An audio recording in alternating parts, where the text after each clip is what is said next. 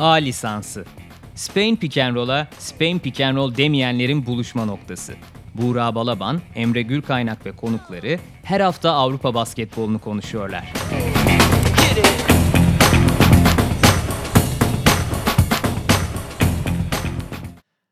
Merhabalar, Sokrates'in Euroleague Podcast'i A lisansının ikinci bölümüne hoş geldiniz. Geçtiğimiz hafta açılışı playoff adaylarıyla yapmıştık. Ee, bu haftada hem e, bu haftanın maçlarını hem de geçtiğimiz hafta çok konuşamadığımız takımları detaylıca konuşacağız. Ben Burak Balaban, her zaman olduğu gibi Emre Gürkaynak'la yine beraberiz. Emre maçlara geçeceğiz ama önce senin dünkü özel randevunla başlayalım arzu edersen. Shane Larkin'le beraberdin. TV Spor için bir röportaj yapma imkanı buldun.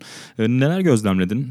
Larkin sakatlık çünkü durumu da konuşulmuştu. Genel halet ruhiyesi nasıldı? Herkese merhabalar öncelikle. Ee, lakin senin de söylediğin gibi hem Cumhurbaşkanlığı Kupası maçını ki orada oynayacağını beklerken herkes son anda bir dizinde sakatlık olduğu ortaya çıktı oynayamadı. Ligdeki ilk maç çok belki önemli değildi bu açıdan ama orada da oynayamadı.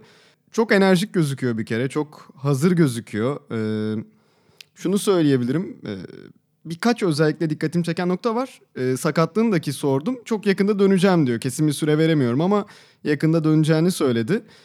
Birkaç nokta dediğim gibi çok dikkat çekici. Bunlardan bir tanesi e, bence geçen seneyle alakalı ve verdiği kararla alakalı. Her sene kariyeri boyunca zaten hiçbir zaman aynı takımda üst üste oynamamış. Seyyah. Böyle bir istatistik var. Aynen sadece kolej o da iki sene Miami'de Evet. güzel anıları var. Ee, Cem de burada ki Cem de hatırlayacaktır belki yakın bir NCAA takipçisi Cem olduğu için. doğru. E, Kenny Kadji ve Shane Larkin ki güzel hareketleri de var o zamanlardan. İlk defa üst üste bir takımda oynayacak ve şunu söylüyor. Ben kariyerime başladığımdan beri, kolejden belki liseden de beri her sene biraz daha geliştiğimi biliyorum. Yani bunun farkındayım kendi kendime. Ama ilk defa geçen sene bu kadar büyük bir sıçrama yaptım ve olabileceğimi hissettiğim, olmayı düşündüğüm yerin yakınında bile değilim. Oraya ulaşmak için aynı takım, aynı takım arkadaşları, aynı sistem, aynı koç çok değerliydi. Bu yüzden bunu değerlendirdim diyor. Ee, benim dikkatimi çeken bir bu nokta oldu. Ee, bir de yeni transferleri biraz sorduğumda Peter Singleton, Tolga.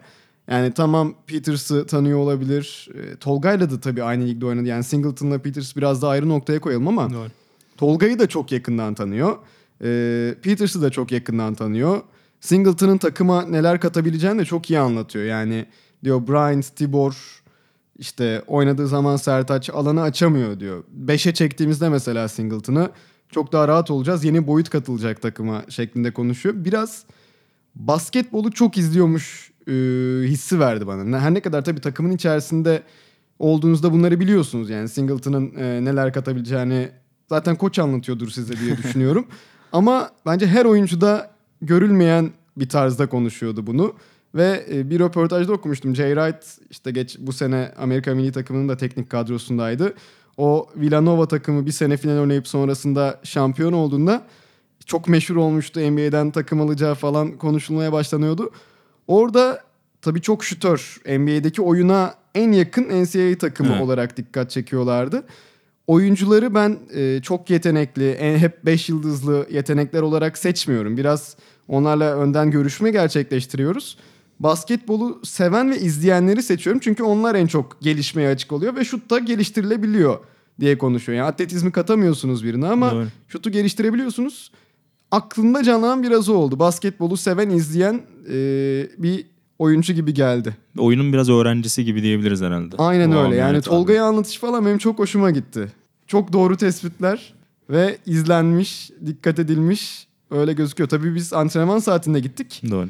Larkin antrenmanda değildi. Onu Hmm. da söyleyelim ama yakında dönecek gibi gözüküyor. Evet Barcelona maçı için de hala oynayıp oynamayacağı tam olarak netleşmedi deniyordu. Belki oynama ihtimali Muhtemelen bir ihtimal de olsa mevcut ama Oynamayacak gibi henüz ama. kesinleşmedi. Son bilgi tabii sende. evet, ben, ben de şimdi patlatmış olayım kimseyi de Ee, biraz hala- daha olumsuz gibi aldım ben. Hala maç saatini beklememiz gerekecek gibi görünüyor. Belki iğneyle çıkar. Aynen. öyle vardır. Ee, özellikle ilk paylaştığın not hakikaten acayip. Çünkü insanların geçen yılki seviyede özellikle son birkaç ayda gördükleri Larkin'in bu yıl o seviyede kalmasıyla bile çok ama çok mutlu olacaklardır. Türk basketbol severler, Efes taraftarları ve elbette e, Anadolu Efes Fenerbahçe'yle beraber Final Four'da görmek isteyenler. Ve şimdiden onun söyledikleri hala daha atabileceği adımlar olduğunu düşünüyor olması hakikaten tüyleri ürpertmiyor değil bakalım. Özel bir sezon bizi bekliyor olabilir yine Larkin tarafında. E, bu akşamın maçlarıyla istersen açalım. Maçın e, akşamın en büyük eşleşmesi elbette Real Madrid-Fenerbahçe. Geçtiğimiz yıldan önceki son iki şampiyon zaten karşı karşıya geliyor ki bolca da harika maça imza attılar geçtiğimiz yıllarda.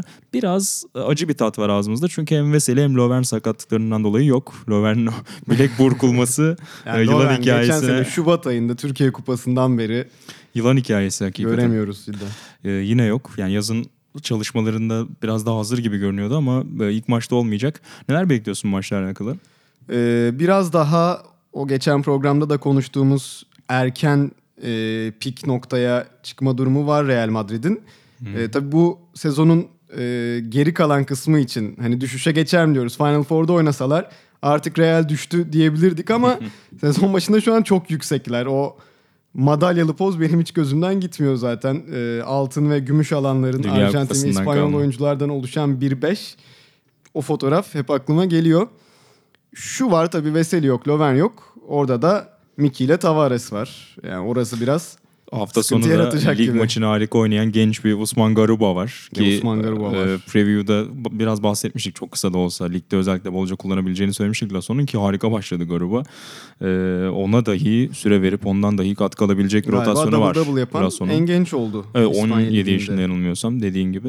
E, Fenerbahçe bu kadar eksikten bahsederken orada adeta bir opsiyon daha yaratıldı. O yüzden ciddi bir tabii e, etki görebiliriz pot altında. Real Madrid'in daha baskın olduğu. Yani şu ana kadarki maçlarda biraz daha e, kısaların çok skor ürettiğini görüyoruz. Yul, e, Campazzo, Laprovitola yeni katılsa da çift taneleri görüyor gibi yavaş yavaş. Ama tabii e, hani artık basketbolun kısalar çok sayı attı demek ki kısalar iyi oynadı bu karşılaşmada gibi bir şeye dönmediğini de biliyoruz. Yani içerisi bir tehdit yaratacak ki dışarıya top çıkacak, rahatlayacak Az önce dışarısı. Larkin'in Singleton E, benzer detayındaki gibi. yani o noktaya geçebiliriz. O yüzden ya bu noktada hiç kolay olmayacak ama çok da yaralamayacaktır bir olası yenilgi. Kesinlikle. Yani Şu tam da- kadro olsan dahi kaybedebileceğin deplasmanlardan biri Madrid. Aynen öyle. Şu da var. Efes maçı, Cumhurbaşkanlığı Kupası maçı. Efes tamam belli noktalarda çok kontrolde gözüktü. Ergin Ataman bile maçtan sonraki röportajında bu kadar iyi olacağımızı biz de beklemiyorduk dedi. Fenerbahçe ligdeki ilk haftada Sigortam Net İTÜ karşısında da ilk yarıda özellikle çok fazla top kaybetti. Her ne kadar fark 30 olsa da o İTÜ'nün e, tabii Bir anda lige sonradan dahil olmasının da etkisiyle çok kötü olmasından kaynaklandı en azından ilk etapta. Kadro açısından ki daha bu hafta da eklemeler yaptılar. Ee, ama Efes maçı Fenerbahçe'nin de ciddi maçlarda ne kadar ciddi olabileceğini gösterdi bence. Yani o maçta çok kolay kolay kopmadı Efes daha Evet, rahat gözükse de. Yani Real karşısında da onu görebiliriz gibi. O Fenerbahçe'nin birlikte oynama olgusu falan diyoruz sürekli. Onu görebiliriz ve güzel haber bence lig maçında da Datome iyi gözüktü. Hı hı. O maçta oynayamamıştı Ki- Cumhurbaşkanlığında. Ee, Evet Cumhurbaşkanlığında da Derek Williams'ı yine sayabiliriz belki. Pot altında birçok eksik olduğunu söyledik ama Williams çok iyi açtı defteri Fenerbahçe'de. Ee, hal böyleyken onun da tabii o mücadelede biraz belki 30 dakikaları bulan süre almasını bekleyebiliriz. Ee, onun ortaya koyacağı direnç mücadele önemli olacak tabii. Belki Tavares çok büyük bir görev olacak onun için fizik olarak ama en azından Miki ile Herkes ya için da öyle o yüzden. Herkes için öyle dediğin gibi. Real'de de Carroll ve Reyes'in oynaması beklenmiyor. Onu da söyleyelim. Carroll'ın boynunda bir sakatlık var. Reyes'in de. Reyes Artık kaybı haliyle özellikle sırtında. Real'i yaralayacak gibi. Ee, Başka bir notun var mı? Diğer maçları analım mı? Valla geçebiliriz. Ama Ee, şunu söyleyeyim en baştan. Yani haftanın iki maçı bize de denk geldi gibi. Çünkü Evet. Efes, Barça, Fener, Real. Kesinlikle öyle. Onu da birazdan geçeceğiz Cuma'ya. Bu akşamın diğer maçları Bayern e, Milano ve Panathinaikos Kızılyıldız. Bir de erken bir belki playoff maçı gibi görebiliriz. Himki Maccabi. Çünkü ikisinin de biraz sınırda olması bekleniyor. Hani şu an belki bunu konuşmak çok komik ama 30 hafta sonra bu takımların bir galibiyet bir mağlubiyet aralarında fark olmasını bekleyebiliriz. O yüzden de şimdiden aslında bir anlamda önemli bir avantaj yaratabilir playoff yarışında. E, Himki Maccabi maçını kazanan taraf için. Ya, kesinlikle öyle. Biraz ben maçlara özellikle eskiden çok böyle programı açıyordum. Hangi maç, neden izleyeyim falan böyle yanlarına notlarla yazıyorum. Biraz azaldı son dönemde ama bu hafta çok öyle maç var Evet. bana kalırsa. Yani neredeyse saydığım tüm maçlar izlenebilirliği var bir yerden. Biraz onları anlatmaya çalışalım. Bence kim ki tabii ki zaten merak ediyoruz. Yani Evet. yepyeni bir takım. En çok para harcayanlardan biri bu En yaz. çok para harcayanlar, NBA'den oyuncu getirenler, e, en fazlası yapanlar takımlardan biri bunu. E, onları zaten meraktan izleyeceğiz. Bence Maccabi biraz daha geçen senekinin üstüne koymuş gibi bir takım olacak. Ya ben Maccabi'nin bu sezon bir, bir tık daha iyi olabileceğini düşünüyorum Kimki'den ne olursa olsun. E, o biraz da alışılmışlığın verdiği etkiyle yine Sferopoulos sezon sonuna doğru fena iş çıkarmıyordu. O maç güzel bir maç olacak bence. Kıran kırana bir maç olacak gerçekten. Aynen öyle. Sezonun açılış e, maçı anlamında epey iyi. Kimki'de de Karasev Bertans e, oynamayabilir. Mozgov'la Kramer için de ilk haftada bir şüphe var. Bolca eksik var bir yandan ama o kadar geniş bir kadro kurdular ki hakikaten e, net olarak Şived'i favori göstermek de söyle. zor. Şived'i göreceğiz gibi görünüyor ki o da 25-30 sayı Bolca anlamına geliyor. top atıp Aynen öyle. Diğer maçlarda da geçen hafta çok konuşamadığımız Kızılyıldız ve Bayern'le ilgili belki bir iki not e, verebiliriz. Kızılyıldız biraz takahütler takımı kurdu. Yani birçok emekli oyuncuyu neredeyse parkeye sunacaklar. İşte Derek Brown iki yıldır doğru düzgün oynamıyor. Geçen yıl Efes kontratıyla oynamadı. oynamadan geçirdi. Ki onun olmadığı bir denklemde Efes uzun yıllar e, ortaya koyamadığı basketbol. el freniymiş de Derik.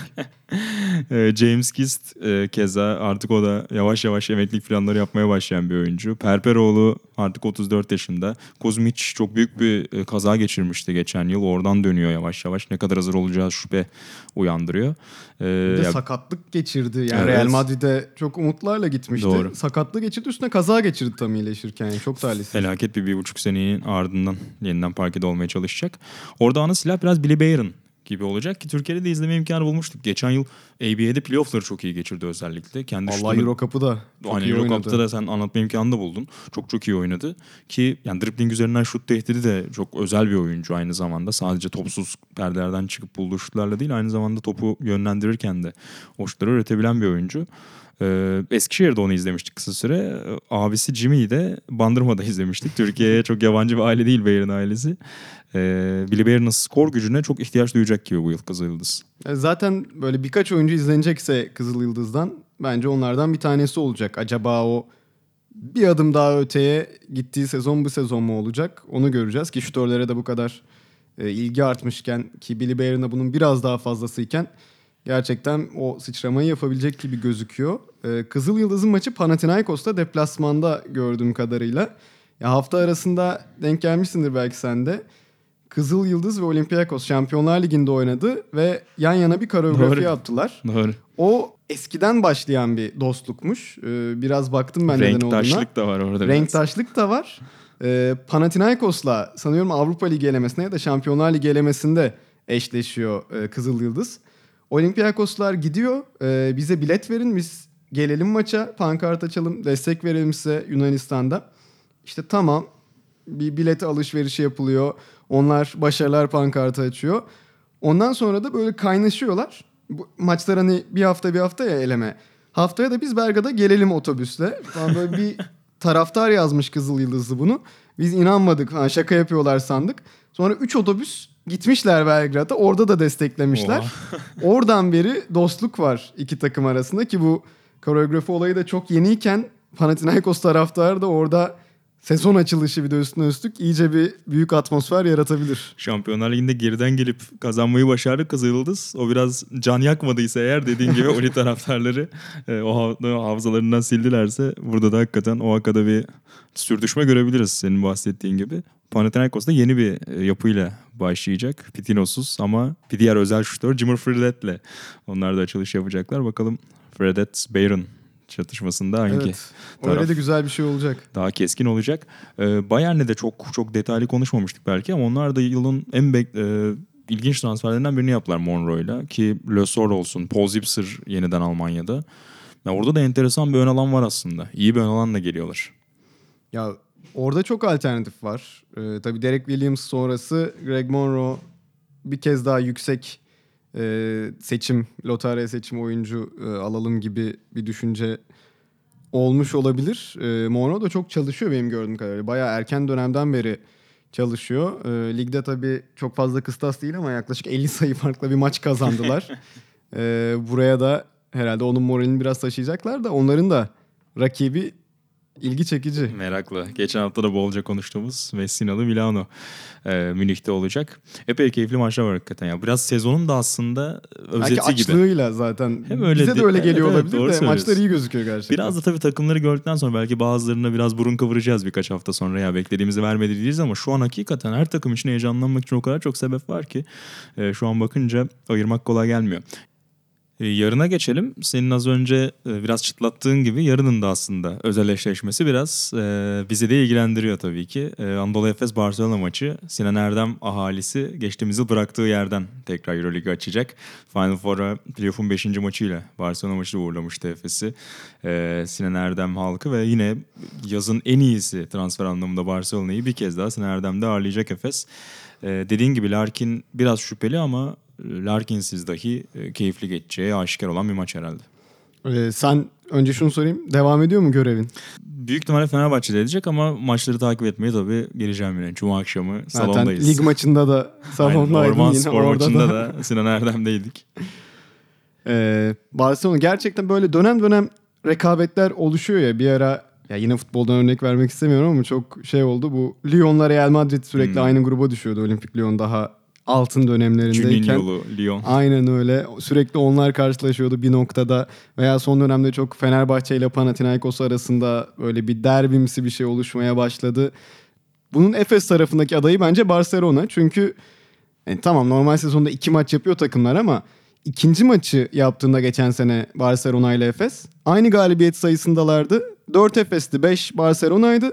Ve ilk maçı çok farklı kazanmıştı. Yani Efes'in en kötü maçlarından Evet. biriydi Barcelona'daki Barcelona maçı. Özellikle ikinci yarı berbat durumlar Efes. İlk İkinci yarı yarı- önde götürdüğü bölüm vardı. İkinci yarı 12 sayı mı ne atabilmişti? Aynen öyle. Yani o çok uyanma çağrısı gibi maçlardan biriydi. Yani o hikayeyle sonrasında çok büyük ihtimal ev sahibi avantajını playoff'ta aldığı bir maç. Shane Larkin'in o işte en ankle breaker'ları falan yaptığı maç. Herkesin hatırlayacağı maç. O hikayeyle sonrasında e, playoff maçları da işte orada çok fark attı Efes mesela bir karşılaşmada. Onlar maç çaldı. Sonrasında 5. maça gidildi. Koçların birbirine ufak atışmaları oldu. Koçların Pes için atışmaları. tamam bunları sık sık yapar değişiyor oldu. Ee, her unsur var dediğin gibi. Her unsur vardı ve yani bu sezonda hiç olmazsa bile bu maçı yani sadece İspanyollar veya Türkler izlemeyecek bence. Çünkü hani Efes olmasa bile Barcelona kadrosu için şöyle bir görelim bakalım ne yapacaklar diye o tuşa basılacak bence. O Kesin. kanala geçilecek. Buranın da hikayesi bence tüm o geçen sezonki maçların üzerine eklenen yepyeni Barcelona kadrosu. Yine Pešić var başlarında. Ama yani onları burada görmek güzel olacak. Efes'in tabii en büyük avantajı Barcelona yeni bir takımken Efes değil. Efes birbirine alışmış bir takım. Ee, işte Orman Spor maçında biz de seyrettik. Singleton biraz çok henüz alışmış Evet. gibi değil. Şut Ee, kullanmaktan da biraz çekinen bir yapısını gördük. Belki biraz takım arkadaşlarına uyuşma hani o bencil damgasını başlarda yememe dürtüsü de olabilir ama boş kaldığında dahi genelde ekstra pas aradığını Evet, gördük ki, ki onu çok yapmaz Singleton kariyeri boyunca bunu. tutmaya da sık sık çalıştı parkede. Yani daha fazla süre vermeye çalıştı Ergin Doğru. Ataman. Ee, o biraz soru işareti gibi kalıyor. Onun haricinde James Anderson fena gözükmüyor. Tolga Ee, çok iyi göründü ama tabii Tolga, burada evet. e, ne kadar oynayacak yabancılar daha fazla e, kullanılabilirken soru Yani işareti. James Anderson fena gözükmedi. Simon oynamadı. Cumhurbaşkanlığı Kupası'nın MVP'si biraz dinlendi. Yani Efes iyi bir plan yaptı gibi Barcelona'ya. O yıldız kadroya, All-Star kadroya, neredeyse bir NBA takımı kadrosuna sahip Barcelona'ya erken bir sürpriz yapabilirler belki. Çünkü yine herhalde kapalı gişe olacaktır salon. Öyle görünüyor ve dediğin gibi aslında özellikle Barcelona'da hem Koç Pesic için hem de geçen yıl o e, sürtüşmeyi, o tansiyonu yaşayan oyuncular için de bir mesaj maçı olarak da görülebilir aslında. Evet birçok önemli yeni oyuncu geldi ama hala o çekirdekte işte Klaverler, Oriolalar hala Tomic'e süre veriyor, Pesic pes etmiyor. Ee, tüm oyuncular için de o kötü hatıraları sezon başında bir anlamda silme, bir mesaj verme maçı olacak. O yüzden çok çetin bir mücadele bizi bekliyor hakikaten. Orada da Pengos yok sanırım. Evet Pengos Örtel zaten sakat. Zat dediğin gibi Örtel daha e, önceden de yaşandığı bir sakatlık vardı. Pengos'un bir sakatlığı e, konuşuldu. O eksikler varken tabii biraz daha Delaney'e, Higgins'e daha fazla yük düşecek Barcelona'da. Ribas'a. Ribas'a keza. Savunma sertliğiyle biraz. Hücumunu da gerçi geliştirdi. Geçen yıl bolca sorumluluk aldığı maç gördük. Tabii Larkin'e biraz bakacak Efes eğer oynayabilirse. Ee, onun olmadığı durumda biraz daha yaratıcılıkta Simon'a, eğer süre alırsa Tolga'ya Mitsic'i desteklemek için e, şüphesiz ihtiyaç duyacaklar. Ee, Jalgiris Baskonya kapalı gişeden bahsettin az önce. Geçtiğimiz yılın özellikle ikinci yarısını kapalı gişe oynayan Jalgirio Arena burada da doluymuş. Dün e, bu paylaşımı gördük Litvanya'daki Ki basın mensuplarından. Bilet geliri elde eden takımmış okuduğum kadarıyla Kesinlikle. Žalgiris. 5 milyon euro muydu? Yanılmıyorsam e, yanlış meblağ vermeyeyim. İnternette çok dolaşmıştı. 5 milyon euroya yakın bir bilet geliri geçtiğimiz sezon boyunca elde etmişler ki bu hakikaten Avrupa basketbolu için çok çok özel. Yani bu doğru yapının aslında ne kadar iyi desteklendiğini de gösteriyor bize. E, Bir diğer aslında iyi yapıyı ağırlayacaklar. Baskonya onlar da son 20 yıldır belki de e, Avrupa'nın örnek modellerinden bir tanesi. Çok keyifli bir eşleşme orada da bizi bekliyor. Ee, yine o biraz Maccabi Kimki'de söylediğin Evet. acaba sene sonuna buradan bir ev sahibi avantajıdır, playoff'tur bir şey belirlenir mi maçlarından biri olabilir daha ilk haftadan. Kesinlikle öyle. Ya geçtiğimiz yıl Ergin Ataman bunun altını çok çiziyordu. Yani ilk haftadan itibaren maç seçme, bu maçı da Roland'da oynayalım deme imkanınız yok. Çünkü her maçın değeri çok fazla. 30 maçlık, 32 maçlık denklemler veriyordu. Yani bu yılda evet 34 maç oynayacak takımlar ama hakikaten dediğin gibi biraz kötü başlayayım. İlk 3 maçı biraz Roland'da götüreyim dediğinde özellikle playoff'taki rakiplerine verdiğim maçlar yani birkaç ay sonra başını çok ağrıtabiliyor. Ee, o yüzden de ilk haftadan henüz e, Ekim başından çok sert, çok hazır olmasını bekliyoruz takımların. Çok çetin bir maç orada da bizi bekliyor. Ligin iki yenisi Alba Berlin ve Zenit karşı karşıya gelecekler. İşte bak Orada hep konuştuk ya izlenir bu maç şuradan izlenir. Yani çok izlemeseniz de Onur maçı bence haftanın bu gibi gözüküyor. Geçen yılın gerçi en keyif veren takımlarından biriydi Alba ama tabii başka bir seviyedeydi. Ee, sen anlatma imkanı da bulmuştun. Ee, Reneses'in takımı yani 80 Aslında 7'de galiba çok pardon sözünü kesim Euroleague'in sitesinde okumuştum. Galiba ilk Euroleague maçına koç olarak 87'de çıkıyor. Ait o Reneses. Ee, en referans koçlarından bir tanesi Avrupa Basketbolu. Bir süredir Euroleague'de değildi ama onun da dönüş e, maçı olarak özel olacak tabii ki. Sözünü kestim. yani pardon. geçen sezon Euro Cup'ta oynayan iki takım. Yani şu an mesela dün oynanmış olsa bu maç Euro Cup'ta aynı grubun iki liderlik adayı takımı oynuyor gibi de düşünebilirdik. Doğru. Ee, Alba kadroyu çok değiştirmedi. Hı hı. Ee, Ayto Garcia tabii hem en çok eleştirildiği işte Uğur Ozan'la röportaj yaptığında sormuştu. Yani hep ikinci gibi bir algısı var ya kariyerinde ama oyuncu yetiştiriyor, bunun yanında koç yetiştiriyor. Biraz daha başka şeylere önem veren bir Keyif isim. veren basketbol izletiyor. Keyif veren olsun. basketbol izletiyor. Hani Zenit'e de diş geçiremeyecek bir takımı yok açıkçası. Yani Zenit de biraz deyim yerindeyse toplama bir takım gibi oldu. Evet yani Joan Plaza birkaç fiyakalı transfer yaptı açıkçası. İşte Ayon özellikle. Albisi belki. Aynen öyle Albis'i özellikle takımdan ayrıldığında Albis'i hani Azvel'in de lige katılımıyla Fransa'ya dönmesi bekleniyordu. Ee, milli takımda da izledik bu yaz. Zenit kapmayı başardı onu. Muhtemelen maaş çekinin de burada etkisi oldu. Onu da hakikaten bu yıl çıkış yapanlardan biri olarak görebiliriz. Ee, yani Zenit bu yazın galiba oyuncu miktarı olarak en fazla transfer yapan takımı. Çift haneli transfer yaptılar. O yüzden rollerin nasıl belirleneceğini seçmek çok kolay değil. Ama Albisi'nin e, iyi bir sezon geçirmesine çok ihtiyaçları var. Eğer kendi standartlarında iyi olacaklarsa. Belki playoff yarışı şu an kağıt üzerine baktığımızda biraz hayali görünüyor. Ee, ama yani alttaki 5-6 takıma ben baktığımda sen yanılmıyorsam biraz Valencia'yı e, bir sürpriz yapabilir Bir diye tık atmıştın bakıyorsun. üstlerine. Ben de yani sağlıklı kalırlarsa eğer Zenit'ten acaba öyle bir yoklama görebilir miyiz? Çünkü özellikle pota altı epey ümit veriyor bence. Yani Ion, Will Thomas, Colton Iverson çok sağlam. Zhubkov biraz alan açacak. Ee, Anton Pushkov faal probleminden dolayı muhtemelen 7-8 dakikadan fazla oynayamayacak ama sertlik katacak. Mateusz Ponitka Dünya Kupası'nı çok iyi geçirdi. Evet Ponitka Albisi O çok iyi bir Dünya ekleme. Kupası iyileri Ee, bence. Tam bir Euro Cup gardı olarak yine Alex Renfro kadroda. Bayern'de Galatasaray'da hatırlıyoruz onu. Ee, böyle bir yapıda olacak Zenit. E, bu arada Aito'nun o koç yetiştirme durumundan bahsettik. Juventus'taki asistanlarından e, Joan Plaza da e, Zenit'in başında. Aynı zamanda hani maçın izlenir, maçı izlenir noktalarından bir tanesi o olabilir. Koç ağacının Koç yeni ağacının meyvelerinden biri olarak İlk nesil parçalarından bunu görebiliriz. Ee, Alba'da da Sigma'yı da analım. Ee, yani izlemesi çok keyifliydi geçen yıl. Hani oyun kuran uzun anlamında. Epey keyifli. Ee, Alba'da sadece Peyton Siva'da Hermanson eline bakmayacaklar hücum yapısı anlamında. Ee, Sigma'nın da özellikle de top dağıtımında pas trafiğindeki etkisini izlemek keyifli olacak. Ya, eğlenceli takım. Hani Kesin. Kesin Lig ama Pass playoff takımı. Euroleague PES takımı ama e, playoff umudu çok gerçekçi değil herhalde. Ee, Azvel Olympiakos'a geçelim. Bir diğer yenisi ligin Tony Parker başkanlığında başkan takımını lige soktu. Antoine Dio gibi, Edwin Jackson gibi e, eklemeler e, geldi ama Başkan herhalde sahaya dayınacak gibi. Aynen, yakında. başkanın da o- Edwin Jackson, oyun- Antoine diyor. pas trafiğini biraz kulaklarına çekmesine ihtiyacı olacak gibi bu guardların. Ya hele tamam Antoine diyor Fransız kendisi de dönmek istemiş olabilir de yani son iki sezonda oynadığı maç sayısı, o maçlarda aldığı dakika yani sakatlıklar bir türlü bırakmıyor onu. Yani şey olarak kötü bir oyuncu değil bence. Ama Euroleague seviyesinde mi? O da bir Soru soru, işareti. işaretini getiriyor sana. Yani ipleri ona emanet etmek ya da Edwin Jackson skor Edwin anlamında. Jackson ya. O da yani Budućnos'ta tuhaf. neler yaptığını gördük geçen sene. Ee, aynen öyle çok e, umut vermiyor o anlamda. Ya tabii ki yine atletizm, yine pota altı ve ön alan belki yer yer yorgun takımlara karşı sorun yaratabilir. Ee, açılış maçını tabii kendi evlerinde oynamaları da biraz e, kara bulutlarla aslında sezona giren Olympiakos'u belki bir e, hani yakalamışken Acaba mı? zorlayabilirler sanki ya da bir sürpriz çıkarabilirler. Çünkü Olympiakos'tan çok umudumuz yok gibi. Geçen hafta da biraz bahsetmiştik. Ee, sen de yanılmıyorsan benzer şeyler düşünüyordun. Çok fazla soru işareti Olympiakos'ta Ya yani. lig yok mesela bu sene. Evet O yani. bir avantaj mı olur, dezavantaj mı olur? Göreceğiz. Hani bana biraz daha dezavantaj da olabilir gibi geliyor. Çünkü üst üste 3 maç kazanamadığını düşün Olympiakos'un. Bunlardan birinin Azvel maçı olduğunu düşün. Yani takım birilerini yenebildiğini anlamayacak hiçbir zaman. Yani ligde en azından hiç Yunanistan Ligi kaybetmiyorlardı. aynen, onlara bu imkanı veriyordu bol bol. Hakikaten enteresan.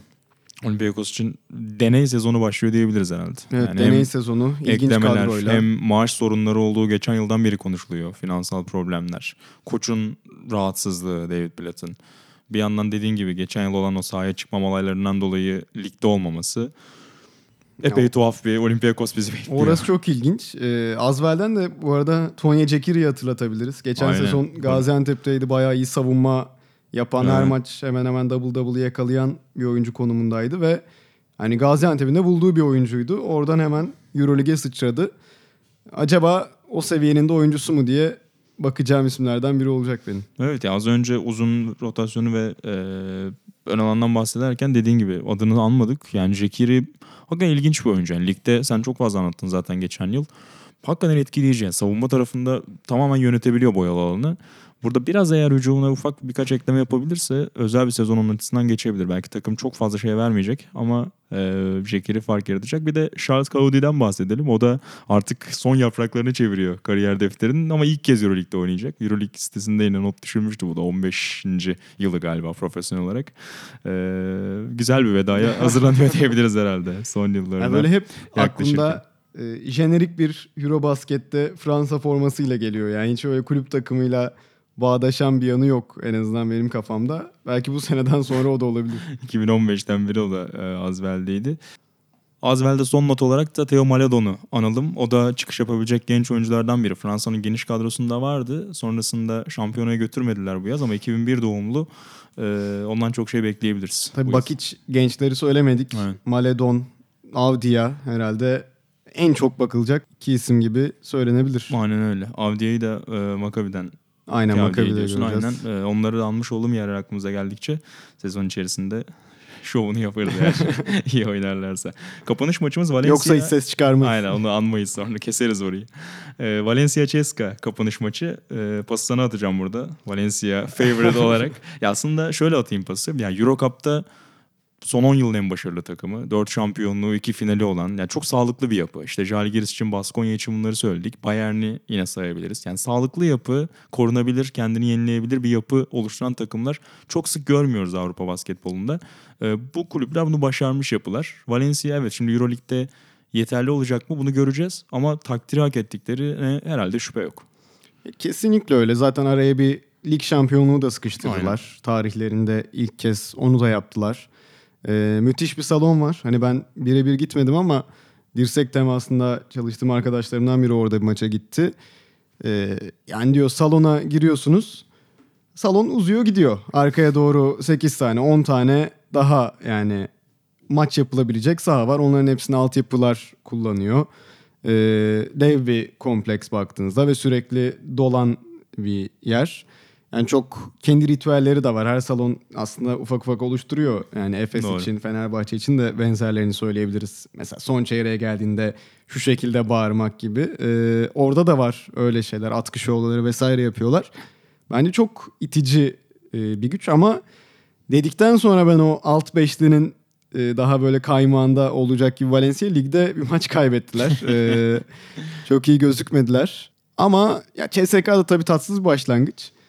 Hani kadar yenilenmiş Evet bir CSKA CSK'da bu olsa arada da. kaybetti aslında baktığımızda bence. Evet asıl notlardan Bu haftaya biri kötü o. bir kapanış maçı denk gelmiş. Valencia CSK. Biraz öyle. Biraz sönük. bir fırsat da diyebiliriz bir yandan da dediğin gibi. CSKA çünkü yenileniyor. Belki kendi bulduğunda bir iki ay sonra yine iyi olacaklar. Ama şu an bambaşka bir komuta. Mike James soru işareti. E, lige kaybederek başlamak ki VTB onlar için genelde hani CSKA'nın arka bahçesi olarak gördük yıllardır. Clyburn falan oynamamış ama Evet ama yani ne olursa olsun. Yine de. Aynen öyle. Yine de bir ufak bir soru işareti doğuruyor elbette. Ya Valencia'da benim biraz şüpheye düşüren konulardan başında aslında ya Kolom, Van Rossum, guard ikilisi geliyor. Lloyd iyi olabilir Evet orada. Jordan Lloyd NBA'den getirdiler. Ne kadar hazır ne kadar iyi olacak o bir e, soru işareti olabilir ve o Aslında, belirleyici olabilir dediğin gibi. Ee, geçen sezon Daçka getirmişti Evet, biliyorsun Jordan Lloyd'u. hı. Sonra işte NBA teklifi gelince oraya gitmeye hakkı vardı. Gitti. Sonra Darüşşafaka'da çok geç olduğu için bu durum oyun Doğru. kurucu bulamadı. Zaten Ray McCollum bir numara gibi zorlanmış. kaldı. Sonra o da gitti. Biraz hani o domino etkisinin başındaki isimdi belki de Jordan Lloyd. Ee, Daha e, aslında daha iyi bir takım da demeyeceğim. Valencia belki yapı olarak son dönemde Daçka'dan üstte gözükebilir ama geçen sezonda Daçka Eurolig'e Eurocup şampiyonu olarak giden bir takımdı. Şimdi Valencia aynı konumda. Yani Lloyd'u alan Doğru. takımlar hep aynı seviyede gibi Son anda bir. NBA kontratı bulmazsa yine. Artık garantilemişlerdir onu ya kalacağını. Yani onu onu izlemek biraz şey olabilir.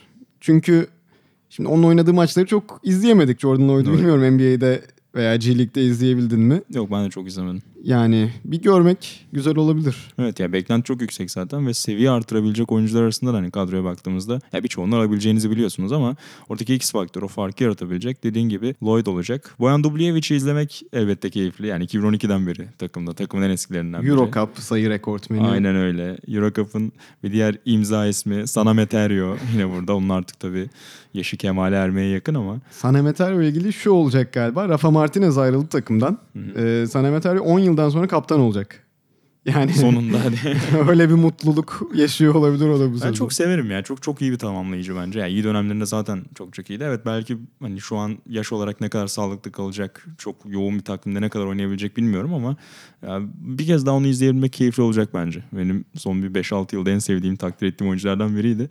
Ee, biraz heyecanlanıyorum bunu izlemek için. Onu da söyleyeyim.